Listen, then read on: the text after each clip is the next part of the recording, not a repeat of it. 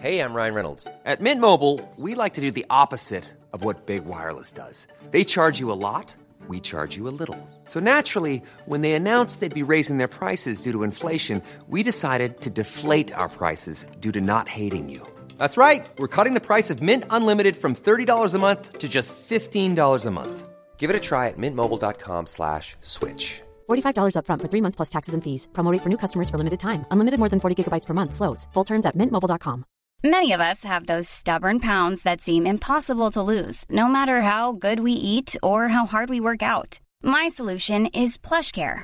PlushCare is a leading telehealth provider with doctors who are there for you day and night to partner with you in your weight loss journey. They can prescribe FDA-approved weight loss medications like Wegovy and Zepbound for those who qualify. Plus, they accept most insurance plans. To get started, visit plushcare.com slash weight loss. That's plushcare.com slash weight loss. We can't be in the same room, but a podcast can't be stopped. The cinemas are empty, the industry is fucked, but we won't log off. We're not going out, we're staying at home. And when we watch films, we watch them alone. We sit in our pants, stick on something crap, and then we hit Skype for a little chat. Little chat, little chat, little chat, little chat. Alrighty, Danny, hello, Hey, and and welcome, listener, to a, uh, a rare installment, increasingly rare uh, installment of Film Chat. We're back. Um, we have managed to watch some films once again, and uh, we're going to be talking about them. First of all, how are you doing, Danny? I'm good. You know, uh, everything's back to normal, right? We don't have to wear masks anymore. As far as I can tell, COVID's just over, right? It's over now. It's over Yeah. now. It's all It's like fine. a bad dream.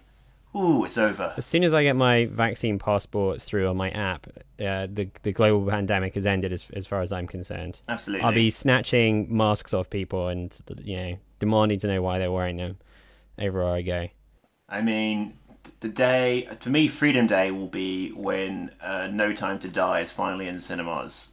Cinematically, that has been the bellwether film release to see where we are in COVID. What you mean the the broccoli the broccoli uh, family or whatever is is not going to release it until they they are they know exactly when it's safe and that's when they're going to release No Time to Die. Well, yeah. Either that, or we've just it will be an indication of like how much you can spend on advertising and still turn a profit. Like it'll be an interesting, some interesting data will come out of that film, if nothing else.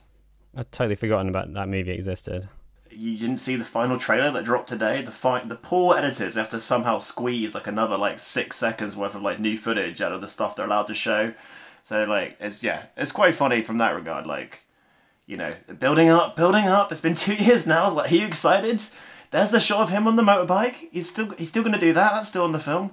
It's like Craig. He's he somehow, even though this footage is two years old, he seems older in this trailer somehow. I don't know why. Maybe it's just me putting it onto that after the fact. What are you gonna do? What are you Got gonna to do? got to got to got a segue for you here, Danny. Mm-hmm. James Bond and his tendency to shag uh, is a nice little um, segue into uh, something else I wanted to talk about.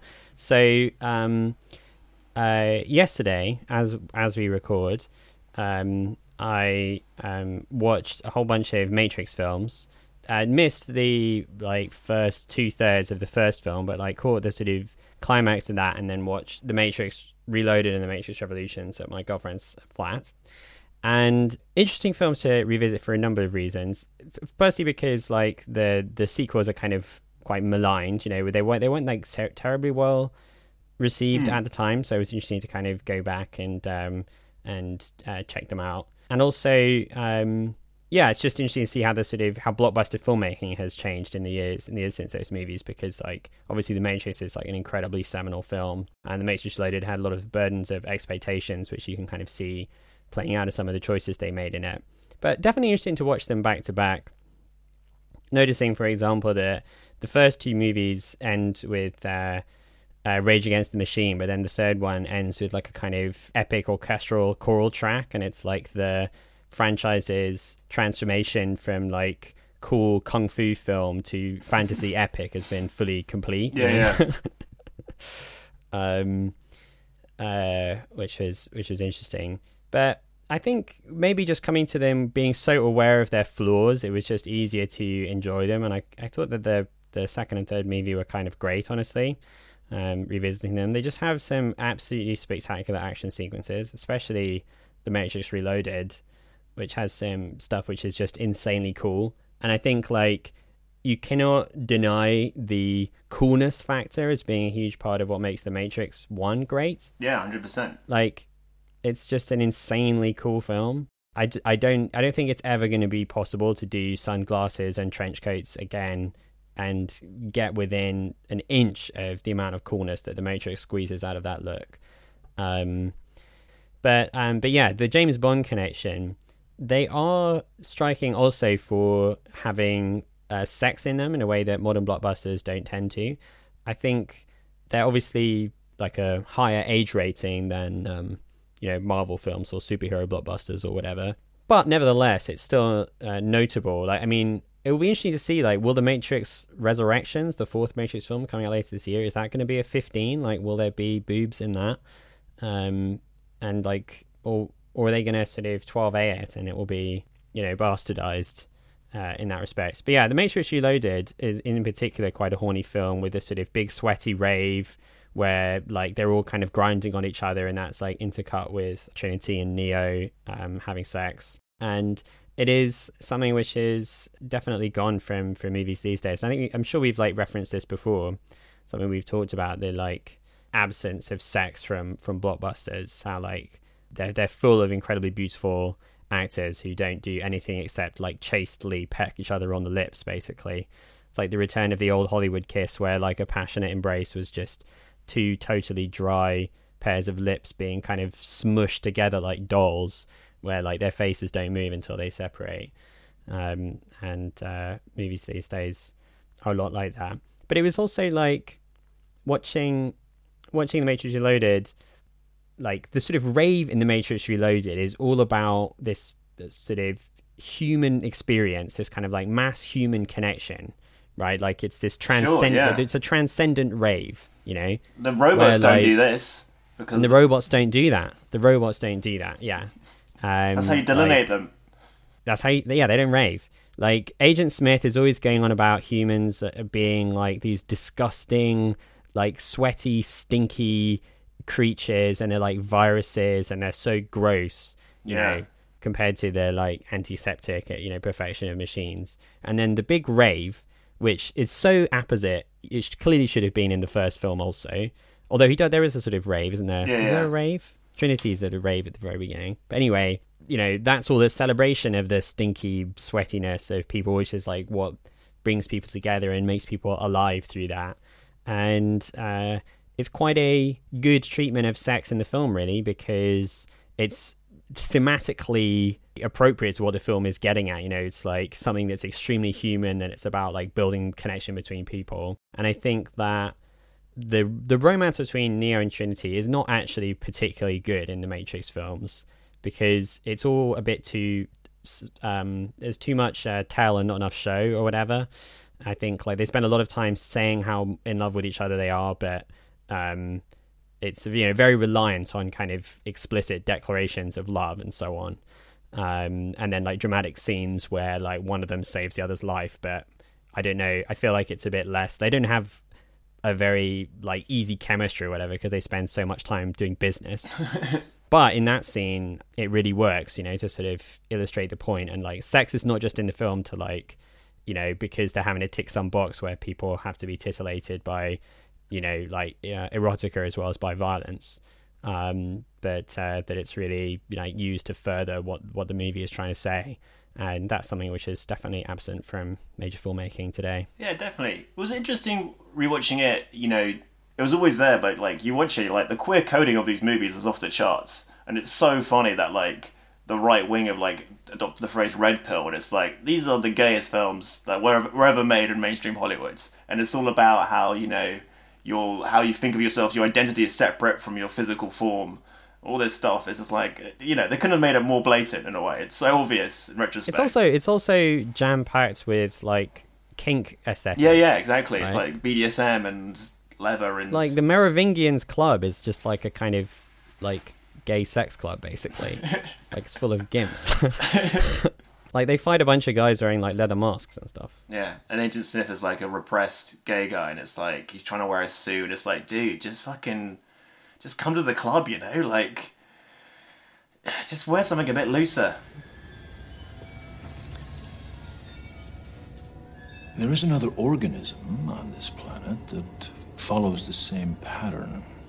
Do you know what it is? A virus. Human beings are a disease, a cancer of this planet. You are a plague.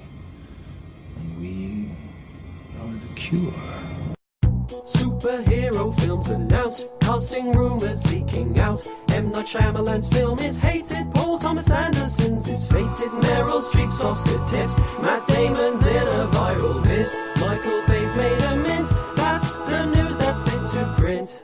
Alrighty, so we've we've probably got six months or so of uh, film news to catch up on, Danny. So, um, what's uh, what's been what's been happening? Well, I mean, the biggest news is that, you know, for weeks we're like, when's the Spider Man trailer going to come out? When's the Spider Man trailer going to come out? And they're like, oh, it's coming out next Tuesday. And then Tuesday rolled along. It's like, no, it's not Tuesday. It's a different time. And it's come out. And oh my god. They're all back, aren't they? Uh, so if you've not seen it, Doctor Strange does a spell and it makes uh, the multiverse happen, and Alfred Molina's back. It's not clear what, how that came about, but it seems like they're somehow combining the previous two Sony Spider-Man universes with this Spider-Man universe. In a somewhat sort of cynical, like, remember Enter the Spider-Verse? Everyone loved that movie. Like, we'll just do it again, but, you know, shell out for Alfred Molina's, you know, how much his mortgage is these days. Hello, Peter. Uh, I found the thing like on one hand, I'm like I love uh, Alfred Molina's performance as Doc Ock. I think it's like amazing, and I, I, you know, his just like him just saying hi Peter was like, oh, this guy's back, and you know, it got got me a bit of you know, got me a bit nostalgic. But then the bottom is like this is so cynical, like the way it's sort of put together that I'm not sure if the Molina-ness can outweigh the cynicism of it. I feel I feel similarly.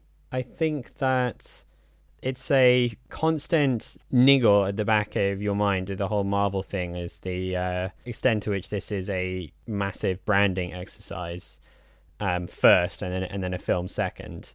And the way that the Spider-Man thing has been stitched together with this uncomfortable deal with Sony, where Marvel doesn't like own Spider-Man, but they could sort of got him on loan, I think exacerbates those problems. And it's obviously in Sony's financial interests to tie their less successful films to the more successful like Marvel films. And so for them to retroactively make the Amazing Spider-Man part of the Marvel canon can only be to like Sony's benefit, and they're probably going to try to get Venom in there as well somehow. So it does feel a bit like you know poor Spidey and his like friends are just like trapped in a in a um, in, you know, in another web, web that has been uh, created by two gigantic corporations trying to squeeze as much money out of him as possible. On the other hand, there is like some kind of precedent for doing this kinds of nonsense, not just the um, Into the Spider Verse movie, but you know the comics um, uh, via. Well, my knowledge of of like comics doing this kind of thing is via um, the Fox animated show in the 90s, which concluded with a uh, very bizarre and uh, surreal plot involving uh, someone called like Madam Web or something, some interdimensional being um, having Spider-Man meet a bunch of other versions of himself from different universes, and they all like get sent to an island and have to fight bad guys together or something like that. And then the very, very end of the series features Spider-Man going to our universe, like the real universe, meeting his own creator Stan Lee, and then and then swinging about New York with him. Um, but uh, yeah, so so they have to pull this kind of thing before, like so it's not like some something that's totally unheard of with like for Spider-Man to be doing this, um, but it does feel a bit like. Uh, they saw that this was a thing, and also that, as you say, Into the Spider Verse was a hit, and they were like, you know, yeah, let's get let's get them back. Let's let's get them all in there, you know. Um, and it's going to feel a bit more like you're attending a panel at Comic Con than watching a film. You know, expecting to applaud every time you see a familiar face turn up on screen. Like it's them. Yeah. You know, everyone loved Endgame. Like in Endgame or Infinity War, it's just someone turns up for another film, and you're like, oh, it's the person from the other film. Yeah, yeah. Yes, fuck yeah, they're here. Shit, I, I fucking love this. And then they're just gonna be doing that now. It's like, oh, it's this the Green Goblin. Fuck yes. I don't have to go and look at old clips of Willem Dafoe because he's just here in my new film. Um, so we'll all be doing that. Yeah, definitely. I do feel a bit sorry for. Uh, I always forget. Is, is it Tom Hollander or Tom Holland? Tom Holland. Tom Holland. I wish it was Tom. I wish it was Tom Holland. If only he was playing Peter Parker, that'd be great. He's small. He'd be perfect. He'd probably pass for sixteen. Yeah, I feel like because of the way you know he came into the franchise via not his own movie, via Civil War or whatever. So like you know, Uncle Ben died off camera, and it feels like he's constantly just sort of like plugging the gaps of like the Marvel franchise, as you were saying, and it it's a shame because he's so winning in the role. It's almost like Definitely. I just wish they just like get Sam Raimi back and just don't worry too much about other stuff and just give him, you know, one villain and just little Spidey and do his charming Queen's accent and that would be great. But obviously that can't happen because too much money rests on his little shoulders. Uh, There's also like I think I think it just really lends itself to the feeling you're just watching like an episode of some TV series, which which uh you know if we talk about Black Widow later is like similar issue for that. But when I watched the trailer for it and he's just he goes off to visit Doctor Strange and it's like I just saw this film. You know, he was doing that in, in Endgame and Infinity War. You know, he was hanging out with Doctor Strange, like they were seeing what they could do about the latest problem or whatever. It's just like, it's just the latest episode of the show. You know, it's not a film. It doesn't feel like its own event. what I'm really hoping is for a scene with all the Aunt Mays, you know, all like Oh, delivering great. different like monologues about what it means to be a superhero, and like Marisa Tomei is like, "Do I become this?" Jesus, I'm so much Is the actress who played the um the Maguire Aunt May? she's still alive? She's pretty elderly in that film. Yeah, I hope so because she was great. I believe there's great. a hero in all of us. And then like the the monologues got like insane towards like the third one. Like her story about like being proposed to by Uncle Ben goes on for about six years. I remember, just like just relentless. That really cracked me up at the time. Rosemary Harris, she's still with us. She's 93 years old. Oh my god. There's still time. Get her on set. Holy shit, did you know? Okay, so her daughter is Elizabeth Bennet in the Colin Firth Pride and Prejudice. The Really? Jennifer Eel? Eel? Jennifer A- Ayler. Yeah. Her mum is Aunt wow. May. Oh my, I'm just, you're, you're hearing me react real time to this news. Oh my god. Wow. I can sort of see it now. Anyway, so I'm hoping for Aunt May and also um, maybe all the Uncle Bens, just their corpses. I don't know. Uh, I don't know how that would work exactly. Surely there's a universe where Uncle Ben's alive. Maybe he comes back. Cliff Robertson and uh, Martin Sheen, they're just there. Yeah, maybe that would be that would be less morbid than having him like, you know, having like uh, a field of corpses transported into his universe. He gets drowned in uh, Uncle Ben's from a million different realities In every dimension, Uncle Ben dies. there's no escaping Uncle Ben's death. Let me let me ask you this: Please. Does it does it make sense for there to be all sorts of different Spider-Men who are basically the same, except they just look like if Tobey Maguire and Andrew Garfield exist in the multiverse, hmm. right? Like, wouldn't it make more sense for like someone who looks the same to lead a slightly different life rather than a bunch of guys who look totally different leading the same life? Sure, yeah. You know what I mean? Yeah, yeah, definitely. It should be it should be Tom Holland, but like you know he he was ill that day, so the spider didn't bite him or whatever. Yeah, exactly. Or like an alternate reality where like, you know, Flash Thompson, Spider Man and Peter Parker's the bully. Mm. Not just like Spider Man, it's exactly the same, but he just is a different guy. He looks totally different, but he's still the same guy. Like you know, Yeah. that doesn't make sense. Oh, they're genetically the same, but like you know, it's just the way, just the way yeah, the, the exactly. chromosomes land. Do they, do they have exactly the same like ancestry and everything, or like, is it some weird? Is it is it converging in the different realities? Like, what's the deal? I hope there's a lot of this in the film. That'll be good.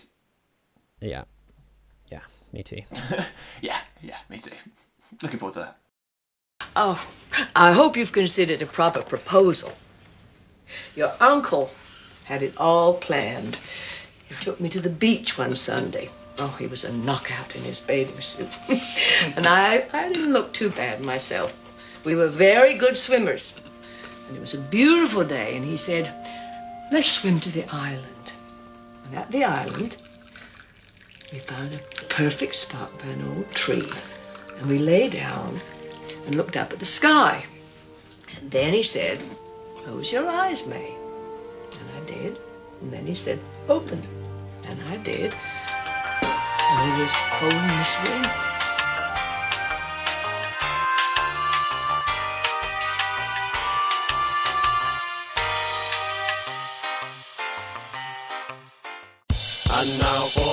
For to review a film he recently saw. Was it staggeringly brilliant? Was it ass-clenchingly poor? How did Danny form a judgment? We're about to hear his thoughts. If he does a rubbish job, then Sam will tell him off. So, uh, another round. This is written by Tobias Lindholm. Hiring for your small business? If you're not looking for professionals on LinkedIn, you're looking in the wrong place. That's like looking for your car keys in a fish tank. LinkedIn helps you hire professionals you can't find anywhere else, even those who aren't actively searching for a new job but might be open to the perfect role. In a given month, over 70% of LinkedIn users don't even visit other leading job sites. So start looking in the right place. With LinkedIn, you can hire professionals like a professional. Post your free job on linkedin.com slash spoken today. And Thomas Vinterberg, and directed by Thomas Vinterberg, and was the winner of Best uh, Foreign Language Film at this year's Oscars.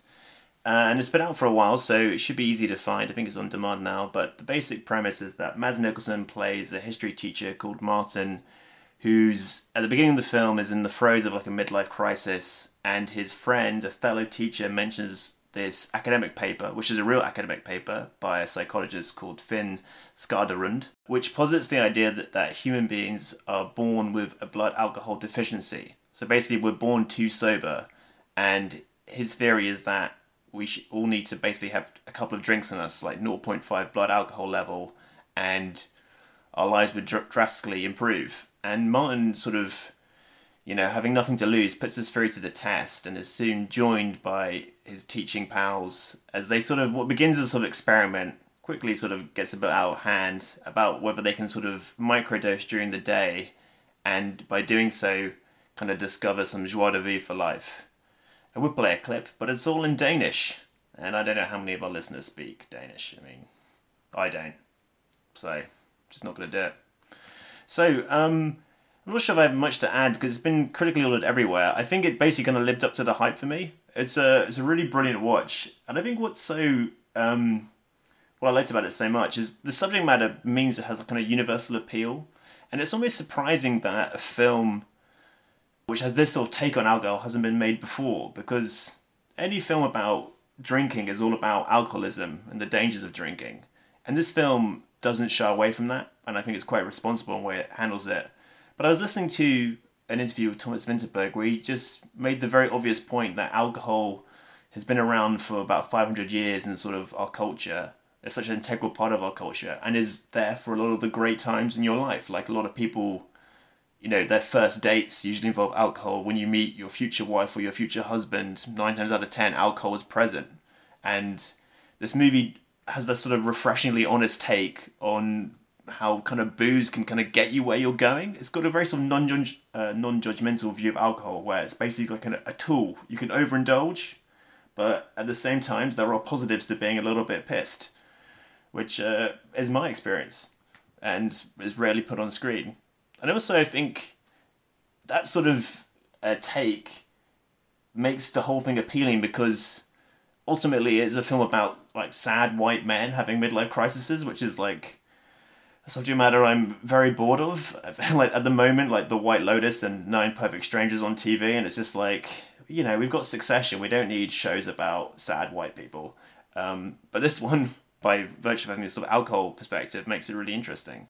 Another thing I really liked was just its depiction of male camaraderie, and I watched this movie like quite soon after watching Promising Young Women, which he obviously depicts men as sort of drunken predators, which is obviously true of a certain percentage of men, but this one I think is more true to the larger percentage of men, which is like men are just basically become kind of boys when they're drunk, and they basically just want to make a human pyramid and maybe get a kebab and hug each other and tell how much they love each other. And I think it makes some interesting points about like men are socialized that the only emotion it's okay to express is anger.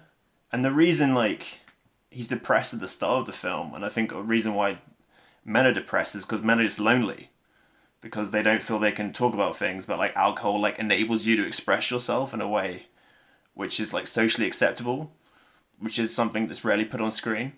So I sort of thought that was like really really kind of interesting take on things. And it basically it really milks the premise for all it's worth. There's just like a lot of drama and comedy out of the idea like in certain scenes you as the audience know that like this character's drunk and he's got to go for a meeting with somebody and you're like it could go anywhere. It's exciting. You know, it's just a genius conceit. Make some of your characters a bit pissed and see what they're going to do. The parameters of what may or may not happen in scenes just get stretched a little bit in a way that's exhilarating. And sort of carrying this all was like a tour de force performance by Mads Mikkelsen. Uh, he's just, uh, I don't know, he's just a really compelling leading man. It's quite funny in that, like, all the other actors are great, but they're like these Danish character actors, and he is, I would say, just a lot more handsome than everyone else in the movie. It's very, you know, there's a reason why this guy escaped the Denmark film industry and is working in Hollywood. And it's just like, this is one sexy history teacher. But his just, uh, I don't know, but like his sort of the way he is such a sort of shell of himself at the start of the movie, and also just playing drunk, I think is a hard thing to do well. You know, it's so easily overdone, and the way they sort of, you know, and playing like a little bit drunk is like a hard thing to do convincingly, and they did that. The sort of technical achievement of their performances are really is really uh, remarkable. So yeah, I don't want to say too much about it because like a lot of the joy of the movie is where it goes because it kind of sets up this premise. Everyone's going to get a bit drunk and this might go totally wrong. And the way that evolves over its like runtime is really exhilarating. And just had like a um I think another reason why it's come out to so many good reviews is partly it is a bit of a sort of like anti-lockdown not in a protesty way, but like it's just about people hanging out and getting drunk and hugging, and it's just like quite nice to see that. You know, it's the thing people have missed the most. So it's, a, it's quite like a feel good movie, really, at the end of the day. I had a total blast. Go watch it. Looks like Sam's got a film to review. He's just getting ready now. Hey Sam, here's a few tips for you that I hope are gonna help you out. You gotta come prepared, try not to rush, speak directly into the mic. Um, don't sort of use filler words too much and try to avoid talking total shite. Okay, start reviewing now. Uh, Danny, can I tell you all about Black Widow? Please, I just got back from signing my petition. Disney gives ScarJo her money, um, so I'm excited to see, like, you know, what happened there in terms of the film. Release the ScarJo cut. Yeah, exactly. Of, the cut meaning her cut of the revenue. Um, yeah. So, uh, Black Widow. This is the latest Marvel film. Marvel's much delayed uh, slate is finally starting to come out. This was supposed to come out sometime like well, basically before all of their TV shows, I think. Um, but those ended up coming out first, and so it was like hanging around for a while, and then it's finally gotten a release. I paid to watch this on Disney Plus. I will leave it up to our listeners to decide whether that makes me a, a chump or not. It is uh, directed by Cate Shortland and takes place after the events of Civil War, as in the main Marvel continuity, Black Widow is dead as of Avengers Endgame. Spoilers. And this one is, you know, just a kind of slice of Black Widow's life, you know, I guess, and uh, takes place between the events of Captain America Civil War and Infinity War, and depicts uh, Scarlett Johansson as the, um, you know, Russian assassin returning to Russia and sort of reacquainting herself with her old uh, family there and an old villain and uh, kind of laying to rest some old uh, demons. Here is a clip. Why do you always do that thing? Do what? The thing you do when you're fighting. And the, like the, this this thing that you do when you whip your hair when you're fighting with the arm and the hair and you do like a fighting pose. It's a yeah. It's a fighting pose. You're a total poser. I'm not a poser. So I will not dwell too much on this film. uh, but it is definitely one of the weaker elements in the uh, like one of the weaker Marvel films, I would say, in which the general complaints about Marvel movies are at their most uh, sort of pressing. You know, all the weaknesses of Marvel films are present in this one and uh, kind of ramped up, and some of the elements that differentiate them, or like the more positive elements, you know, for some of the movies are are, are definitely less present here. And I think it's certainly it's certainly a shame. But basically, the the issue people have with Marvel is that they they feel like they're factory produced, right? They're like they're produced to a formula and they're somewhat samey and you kind of know what you're getting into um, and also that they look televisual and there's an over reliance on cgi uh, and all those elements are extremely present in black widow i would say. And it was always going to be a film that was it was hard for it to escape that i think because it is a film about a character who is dead so it immediately loses a sense of consequentiality for the for the larger story of where the universe is going. You know, it does not advance the story uh, meaningfully, and it's always going to be this weird kind of prequel. Like it doesn't. That just means it doesn't have an obvious reason to exist. You know, it has a harder job to define why we're watching this film, and it does not really succeed. I think that when I heard that it was going to like when I heard the movie was going to be made, what I was hoping for was that Marvel would continue its approach of generating a sense of originality or freshness for each installment by um, adopting elements from other genres and or um, hiring directors who are known for particular things and then creating a little you know paddock area or sandpit where they can go and do their thing. Um, and kind of you know the the first AD or, or their visual effects team will handle the Marvel stuff and then you know the other director can come in and add their own like flourishes so that the film kind of you know feels um, perhaps more original than it is. Yeah. And uh, Black Widow doesn't really do either of those things. It's not a very distinctive film from a creative standpoint. Um, uh, is in it's not doesn't have a strong sense of um, auteurishness or or whatever, and uh, it, it isn't what I thought it might be, which would be like a spy film. I thought it would perhaps just borrow from the tropes of spy movies, maybe some kind of Cold War spy thriller, since this Russian American thing is so present in the concept of the character. And it might do a lot to kind of feel like that in the same way that, you know, you would not mistake Captain America the Winter Soldier for some sort of Cold War spy movie, but it obviously borrowed a bit from certain films and like certain like a certain aesthetic in order to give the movie some of its character. And instead, it's very comic booky in that it feels like an issue where there's a bunch of familiar characters and a bunch of new comic book characters, and they've all been sort of thrown together. So there are familiar faces and like new characters, but they're very much like just they're from superhero world. I don't know exactly how else to put it, but they're cartoony, and I, and I feel that it just increases the the general sense of this being rather like uh, inconsequential and and throwaway. In terms of like positive aspects, Florence Pugh plays a kind of sister figure for Scarlett Johansson, and she is very good in it. She uh, has probably the best written parts and gets some good banter with uh, Scarlett Johansson, and uh, similarly, David Harbour as her kind of father figure. He's a sort of deadbeat dad. He's like Homer Simpson crossed with like the Russian guy from The Man from Uncle. And he's kind of a comic relief character, but he does quite a good job, I think, cheering up his his Russianness.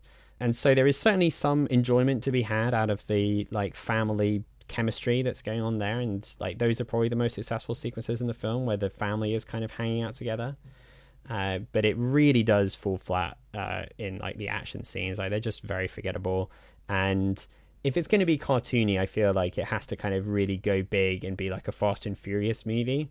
But like when that franchise exists and it's so extra, then this kind of thing just seems rather small bore and flat. And it felt ultimately like a DVD extra on Captain America Civil War. It's like, you know, want to know what Scarlett Johansson was up to for a couple of weeks? Like, check this out. Um, so I don't know, for fans only, I would say. Um, and I mean, this is the last thing I'll say about it. I've probably already taken more airtime than the movie really warrants, but the later Marvel projects, the uh, the spin-off TV series, and now this movie, which really feels like a spin-off as well. I think they are too much kind of relying on like the goodwill of like the fan base who wants to see these characters just go out and do stuff. And they're not enough taking the opportunity to freshly define them and even, you know, take the risk to break with your impressions of the characters. And instead, they're relying on things which are not really well established enough in the films. Like, WandaVision is kind of all about this romance between um, Wanda Maximoff and the Vision, which is just not well established in the movies. Falcon and the Winter Soldier is like all about this like buddy dynamic between two minor characters who honestly don't get that much development in the films, despite being in like millions of them. They're always quite minor characters who just aren't that important. So it feels like their prior appearances are just holding them back from their own stories getting a real sense of like individuality or or being able to breathe basically so I, I think this movie would have been better if this was the first film Black Widow had been in, you know, and they could just decide from scratch like what to do with it and how they were going to make this character. But she's been in, you know, about forty or fifty Marvel films, so, um, uh, so yeah, they're they're. I feel like they're they're a little bit um they they they struggled with that a bit. Yeah, that's a shame. Poor ScarJo. I mean, you know, she's she's she's she's crying all the way to the bank. Although I guess like not to a, a big enough check that that she really wants because of the I don't know whatever dispute she has. I'm I'm sure she's absolutely fine. I'll take it all back if if it turns out she's like really struggling financially. Um, but she probably isn't. My favorite film stars Brigitte Bardot. She's the queen, but she wants to be in radio. So she starts a podcast with her friends, and the terrorists try to stop her, but she beats them in the end. Is there anything on your radar, Danny, that you're really looking forward to coming out soon? I, uh, I mean, I am up in arms that I can't see the Green Knight yet. I mean, it's supposed to be a Dev Patel summer, but they pushed the UK release. Now it's not even been announced. So I'm very excited for that because it looked very cool. And I just like, I quite like sort of British folk lore stuff, you know? I don't know if this is a bit soapboxy, because so much of like British culture is just, just is about like World War Two and Empire. I just like stuff which is like older than that. You know, this this this country's been around for fucking millennia. Is that even right? I don't know. It's been around for a long time, you know, and it didn't begin with Elgar. No, hundred percent, hundred percent. And uh, yeah, and I like I like Dev Patel a lot. I like how you know his his slow arc to becoming the hottest member of Skins. You know, he started off pretty low in the rankings, but he's just I mean, where's where's Maxie? Where's Chris? Where's Tony? Where's Sid? I mean, Sid was already pretty low. Sid was actually Sid was probably the most butters. He was probably second to Sid, but he's leapfrogged them all. He's come out of nowhere, and it's like, sorry, Nicholas Hoult, you thought you were hot. Nah, mate, I'm the hot one. Yeah, Sid's character was that he uh, wanked a porn tragically, whereas the other characters got to fuck, you know, which was which was uh, much more because they were because they were better looking. That always pissed me off. Like I sort of generally like skins and like what it was attempting, and its sort of ambition is quite. I kind of missed that in TV, uh, and it was, it's probably like very dated now in a way, which is you know suggests they were getting something right. But I always hated how like the lame character, the one I was supposed to identify with, like the sort of virgin guy, it's like, okay, I'm not cool, but I'm not fucking Sid, you know, don't do this to me, Skins, you know? Can you... like, I'm not that guy, okay? I'm not, I'm not, I'm Yeah. not, I'm not Tony, but I'm not fucking Sid, you know? Jesus. Well, we're all a Tony or a Sid, so I'm afraid you must be a Sid if you weren't a Tony. No, I'm Anwar, you know, I don't, I, that character spoke to me, yeah. He also was a bit, he was also wanking a lot, right? But, uh, I don't know. I'm pretty sure, like masturbating. If if you're being filmed by the TV show doing it, it's a it's a clear sign that you're a weirdo Mm. or at least a loser. yeah. Um, the the cooler, hotter boys did all their jerking off off screen. Yeah. Anyway, th- this is a totally normal tangent. So to conclude, very excited. to conclude, you're looking forward to the Green Knight when that comes out. looking forward to that, and I'm uh, looking forward to Dune. I, I'm looking forward to the, the, the disaster it's going to be. I feel like it's not going to make You think enough. it's gonna be a disaster? Well, I don't know. I just don't think it's going to make enough money to like. Apparently, it's Oh, like yeah, just give me a flop. Yeah, it might it might be like you know good, but you know I I got the sense all the rumblings is that like it's very much like part one, and it's like I don't. There's a real swing and a miss, but maybe that's kind of exciting. You know, it could maybe. He's hoping. Doesn't Villeneuve have a have a bad record anyway with these aren't his blockbusters? Like they don't make money. Like Blade Runner 2049 was not a success, right? Yeah. So I don't Like financially, I mean, it was critically a success, but it didn't make money. So they were just like, here's a bigger budget. yeah. So who knows? But it'll be you know exciting to see a big, a big non Disney movie. You know. I want it to do for sand what Aquaman did for fish.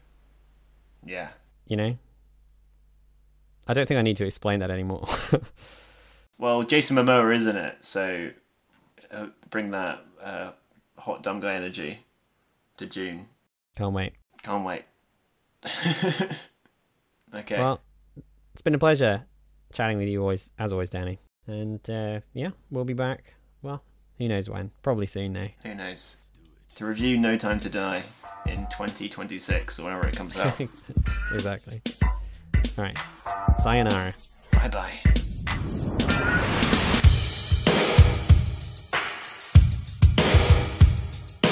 The first TV show I ever auditioned for, my mum saw an advert in the back of this newspaper called The Metro, which is a free newspaper on all the trains in London.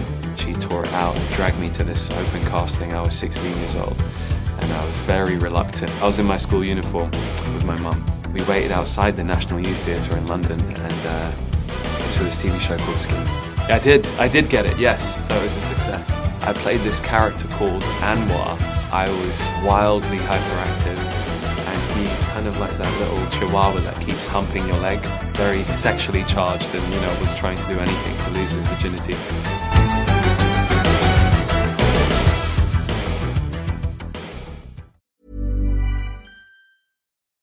When you need mealtime inspiration, it's worth shopping Kroger, where you'll find over 30,000 mouthwatering choices that excite your inner foodie. And no matter what tasty choice you make, you'll enjoy our everyday low prices, plus extra ways to save, like digital coupons worth over $600 each week. You can also save up to $1 off per gallon at the pump with fuel points. More savings and more inspiring flavors make shopping Kroger worth it every time. Kroger, fresh for everyone. Fuel restrictions apply.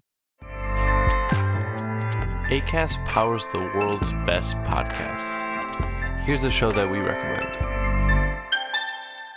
The Real Housewives is a guilty pleasure for most, but if you're looking to not feel guilty about that pleasure, tune in to Everything Iconic with me, Danny Pellegrino, where I break down all the messy moments and behind the scenes antics of Bravo's popular franchise. And on Everything Iconic, I also interview celebrity guests like Kelly Ripa, Keke Palmer, Drew Barrymore, Cameron Diaz, and more about their guilty pleasures, their past work, and so much more. So if you're pop culture obsessed and find yourself watching way too much reality TV like me, tune in to Everything Iconic with Danny Pellegrino wherever you listen to podcasts. ACAST helps creators launch, grow, and monetize their podcasts everywhere. ACAST.com.